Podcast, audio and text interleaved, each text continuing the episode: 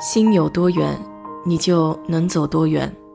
做一个温暖的人，浅浅笑，轻轻爱。我是 DJ 水色淡子，在这里给你分享美国的文化生活。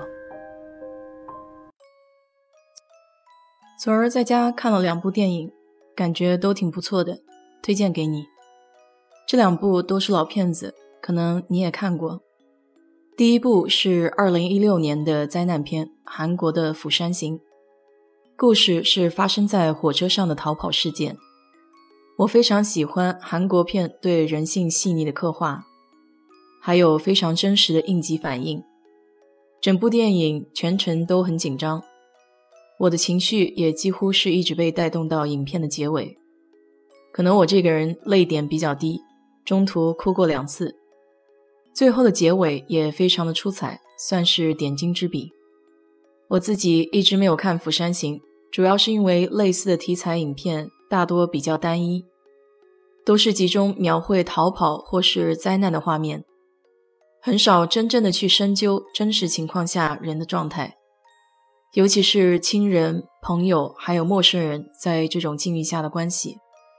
我觉得这部影片非常真实的凸显了这些特性。可能也由于都是亚洲人，所以面孔和文化都相对容易带入一些。总之一句话，值得一看。第二部电影我昨天晚上看的，一开头看得我一头雾水，比较烧脑的一部电影。但是看完了之后又久久不能平静，总是想弄清来龙去脉。没有看影评的时候，自己对影片也有一点点解读。这部电影就是二零零一年的《穆赫兰大道》，在这里也不想做剧透。这部片子估计也是喜欢的人是特别喜欢，不喜欢的人会觉得是一部非常诡异的片子。题材属于惊悚悬疑，的确看的是云里雾里。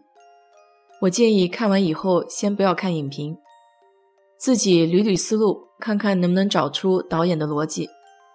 等理解了部分的情节之后，才会理解导演精心巧妙的设计。其实很多关联的内容在自己的身上也会找到影子。等过一阵子，我再细细聊一聊我对这个内容相关话题的一些衍生，这是我蛮感兴趣的一个题材。